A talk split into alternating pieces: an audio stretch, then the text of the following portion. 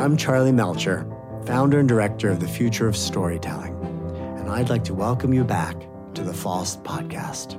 One of our main preoccupations at FOST is to discover the tools and ideas that will change how stories will be told in the future.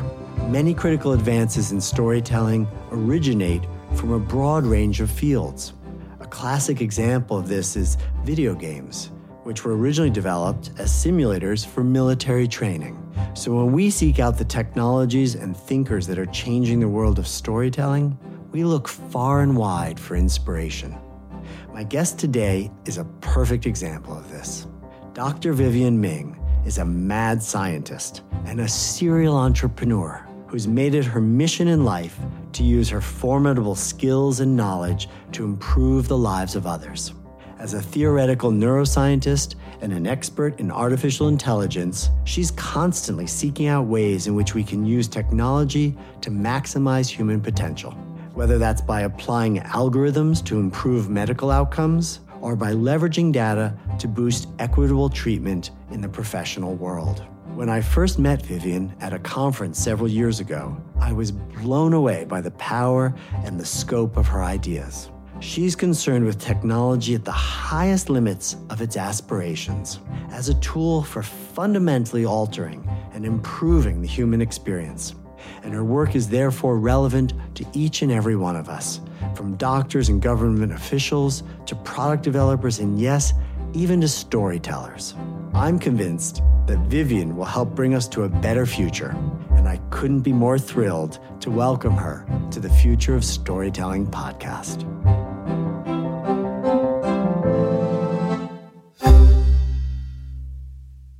Vivienne Ming, it is such an honor to have you on the Future of Storytelling podcast. It's great to be here. It's always fun. Thank you. You know, I go to a lot of dinner parties, and people think of the modern day dinner party as kind of the, the contemporary metaphor of when our ancestors used to sit around the campfire and listen to some shaman or healer, you know, tell a story. And most of the dinner parties I go to are so disappointing in terms of the stories I, I hear. You know, people tell me these these you know sad tales and pathetic kind of what they've been doing at work. And I found myself a few years ago in a crowded restaurant sitting across from you, and I heard you share a story that I will never forget. I'm going to ask you if you would be so kind as to tell that story again.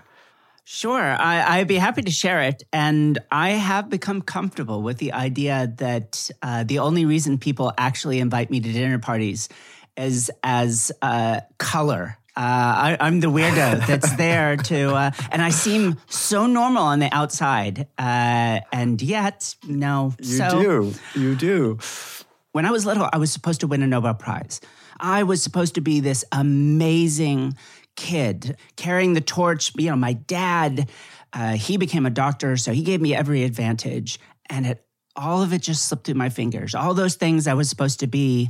By the time uh, I was in high school, I, I hated everything about myself. I, I was a failure in every way I could imagine. I was clever enough that I had these exceptional test scores, which allowed me to choose which university I went to. And um, thinking I'd be a doctor like my father, uh, I went to the University of California, um, the one down in San Diego, where everyone thinks they're going to be a, a doctor someday. And then I flunked out. And within uh, a year or two, I'm homeless. And I found myself living in my car. I had no money. I had no job, not because no one would ever have given me one, but because I'd reached this point in my life that was like, well, if I'm not winning a Nobel Prize, then I'm not worth anything.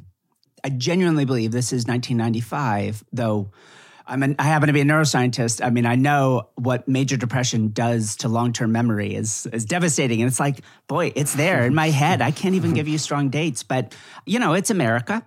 So I got a gun. Turns out that's very easy to do. I had a night uh, in October of 1995 where I just pointed the gun at my head in the car that I was living in and tried to think about why I should be alive. Well, I guess it's not a big shock, uh, a twist reveal to say, you know, 30 years later that I didn't pull the trigger. But boy, did I come close. And It was really, it was something my father actually said. He had always said this thing live a life of substance, live a life that makes other people's lives better. And so I had this night and I needed a reason to be alive. And so I'll be blunt. I just made one up. Uh, live a life that makes other people's life better. That's my rule from now on. That's how I'm going to make my decision. Uh, every time something comes up, it's not going to be about me. It's not going to be about whether I'm happy. That's only led to failure. I'm going to choose uh, what makes people's lives better. But what came after that was astonishing.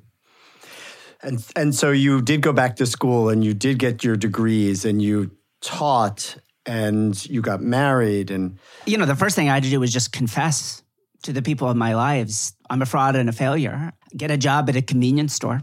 But from that, I suddenly had the money to go back to school and I went back, same school, notionally the same person, got perfect scores in every class. I did my entire undergraduate degree in a single year, same school I'd flunked out of. It was truly astonishing. You know, the dirty secret was I still hated myself, but that wasn't how I made my decisions. Um, I, you know, I, I thought that getting perfect grades maybe would make me feel better. They didn't. But the thing I kept telling myself was it's not about me. It's not about whether I'm happy. I'm never going to be happy. That was something I had become very comfortable with. And then you found yourself at some point, I think you told me that you were having headaches or physical ailments. You, you, you were not well. I was such a mess on so many levels. And yet, while the first, say, 20 years of my life were slowly, everything got worse and worse internally and externally, the next 10 years of my life were this weird divergence. Everything externally about my life got better. My career as a scientist took off. I had papers in, in, Nature, and you know, I developed new algorithms for understanding the brain. It was it was amazing, and yet I hated myself. Not only was my career taking off, I found this person that loved me. I loved her. She made me happy. I didn't make me happy, but she did. Uh, and I'm like, God, two out of three. How many people get to live a life where they have an impact on the world and there are people that care for them, then something weird happened. It's uh, 2005. It's probably uh, almost 10 years today, because this I can give you. It was my birthday. It's October 19th, 2005. I'm lying in bed next to my fiance. And for no reason whatsoever, I turn to her and say, You want to know my deep, dark secret? I wish I was a woman well, good night. And I rolled over to go back to bed because it was totally unplanned. It was it was entirely spontaneous. I didn't intend for it to go anywhere. I just, for a moment in time, I was actually happy. And I just thought, you know what? I'm going to share this true thing with her. And I am now a completely different person. Uh, you know, my name when my my wife asked me to marry me was a very different name. Uh, and my body was entirely different and everything about me. But what I discovered was being able to be me when my life was getting better. I'm fallen in love, my career is taking off. Being able to be me was actually the gift. That was doing everything right, and suddenly I get to be happy. Uh, but I'd extend that a little bit, which is to say, even though my career was taking off, I suspect had I never changed, I would have, you know, some very admirable career as a footnote scientist at a very nice university somewhere. It'd be a good life, a life I'd happily wish for anyone else. Uh, and yet, in the years since my transition, uh, I built the first ever AI to treat diabetes. Uh, I founded five companies. Yes, I am a mom of two and a wife, uh, but I also have had the chance to uh, advise the UN on global AI policy and build a system that can predict manic episodes in bipolar sufferers. I mean, I've gotten to do so much, and I'm quite confident. I don't would I don't believe I'd have done any of it if I hadn't had the chance to be me well, it certainly seems that the work you've done has been very much focused on how you can use your gifts, who you truly are, and bring those to bear in service in support of other people to solve problems of that are creating suffering. I mean, I know, for example, the, the project you did for your for your son. Oh my goodness, 2011. My son was probably three and a half, and he starts wetting the bed. But uh, swing around uh, through 2011 all the way to Thanksgiving, and he's just turned four. The Sunday before Thanksgiving, he he's taking a bath and he throws up. It's the flu. It's not a big deal. By that Wednesday afternoon, we're heading into the four day weekend. He had lost about 15 pounds off a 40 pound frame. He can't stand up. He's uh, disoriented. We rush in first to the doctor's office. They don't even need to do a test. Uh, you can actually smell it. All of it is sweet. Uh, so if you don't know what that indicates, it's type 1 diabetes. Uh, it's an autoimmune disease, affects about a million Americans. Uh, it's different than type 2, which is the one that's more common. So um, he's dying. I mean, his blood sugar was off the charts when we finally get him to the emergency room. Uh, so we get him there his blood is acidic. Uh, as it starts to eat itself, it turns his own blood toxic. He is dying. And uh, I got to spend the hardest 24 hours of my life in the pediatric uh, intensive care unit at Oakland Children's Hospital. 24 hours.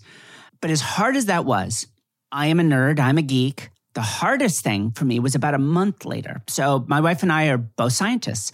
We take my son home. We're collecting all of this information uh, about him. I mean, data. We crashed Google Docs on a regular basis. Everything he ate to the gram, plus all of the nutritional information how much fat, how much protein, how much carbohydrates. Uh, his activity levels. I put a smartwatch on him, you know, again, back in 2011. So this was a basis band, it was like invented by Intel. There's no Apple smartwatches back then. And we go in for our first outpatient visit. And I'm thinking, they're going to love us. Um, how often do they get this um, um, amazing parent that has collected all of this data that they can use? So first I email it to them and I don't get any responses back. And I'm thinking, uh, oh, I get it. They're old school. So I print out about an inch thick just mass of spreadsheet paper. Uh, and we bring it in with them and we give it to them and they're pissed pissed that we're wasting their time. What are we supposed to do with all this data? And I'm thinking to myself, you've got to be fucking kidding me. No one is innovating in any way in this treatment. And I thought that was crazy. So that night, uh, my wife and I bought a used book on endocrinology. And uh, so we read up on the book. The next day, I started hacking all of my son's equipment, uh, breaking into his medical devices. Turns out I broke all sorts of US federal laws. Uh, you are not supposed to hack into medical equipment, but I redirected all of the data out of his equipment to my personal server. And I built a model that could predict into the future his blood glucose levels. I built this model where I could say, he's going to eat this, this, and this. And it would say, here's how much insulin you should give him. And if his blood sugar goes low, we'll let you know before it happens. I got invited to some fancy black tie dinner at the White House, and um, and I showed up wearing a live camera computer on my head, and the Secret Service flipped out uh, they let me in. I swear to God that I asked ahead of time, but they let me in. And then they saw on the internal security that this crazy woman was walking around with a fluorescent blue computer on her head. While I was at the party, I got a, a message from the system that I had built that said my son's blood glucose levels would go low in the next 30 minutes. So I sent a text message to my sister, and he didn't go low because she gave him some crackers probably the single most proud moment of my life is I got to build a superpower to protect my son. And then I got to tell other people how to do it. No patents, no licenses. I figure more people would be alive, and that is a good thing. Vivienne, let me ask you about some of the things you're working on now. Would love to hear a little bit about the Inclusion Impact Index. I was an academic at UC Berkeley when my wife and I came up with the idea for a tech company, an education company, using some of, I got a little of my uh, AI chocolate and her education peanut butter. And then I went out to try to raise money for my first tech company, you know, venture money. And it was pulling teeth. Nobody wanted to give some weird blonde, I mean, they love the technology, but nobody wanted to fund a female CEO with no business background. And, you know, it was, it was really eye opening. Now, in the years since, I again, I've, I've founded five companies and and been a chief scientist at others. I've raised over hundred million dollars across all of those companies. I have never pitched a female VC. Not in my entire life has someone with actual voting power been in the room. That includes all the companies that turned us down, all the companies that funded us. I know a few, but they've never decided my fate. Uh, much less someone who's transgender. Founders are straight white guys. Maybe the occasional you know, South Asian, East Asian guy. But it's Serge Hella ain't some weirdo like me, or even a considerably less weird woman or, or other. And I've been there and I've lived it. I, uh, I know what it's like. So the inclusion impact index. Exactly. Yeah. I know what it's like being a female founder of a company, um, and I know what it's like being a male founder of a company. It is wildly different. But I'm a scientist. I like having statistics. So uh, here at Socos Labs, which is my little mad science lab, um, where we just work on projects for free, we invent stuff and give them away. One thing I thought would be really great would be to build essentially a, a website, a map. We look at every single major city in the United States all of the data on job creation and funding, uh, patent creation. Uh, we're going to expand so much of this. And we just wanted to say how much of an impact were queer entrepreneurs having on their neighbors' lives? Uh, female entrepreneurs, black entrepreneurs. Um, you know, if you are different than that stereotype of what an entrepreneur is, then I wanted a chance to, to share your story and to do it in real time. You know, we could make a change. And that was the purpose of the index. And just so people understand who are listening, you're using all of this type of economic data that you're able to pull for those metro areas and use it to sort of see the impact of people of color, people of uh, LGBTQ, like people have the, the impact that they're making in those communities as business creators, as entrepreneurs, and to project forward uh, what could be the real impact if they were better supported. So you're telling a story.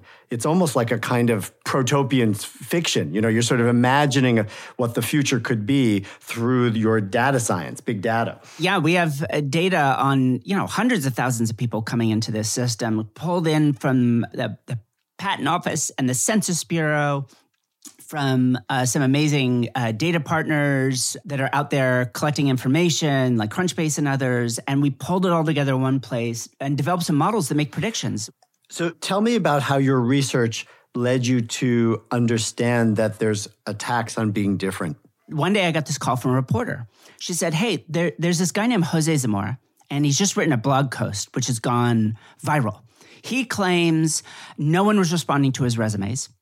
So he changed his name at the top to Joe Zamora, identical resume, and suddenly he claims everyone's giving him offers. Dr. Ming, is this plausible?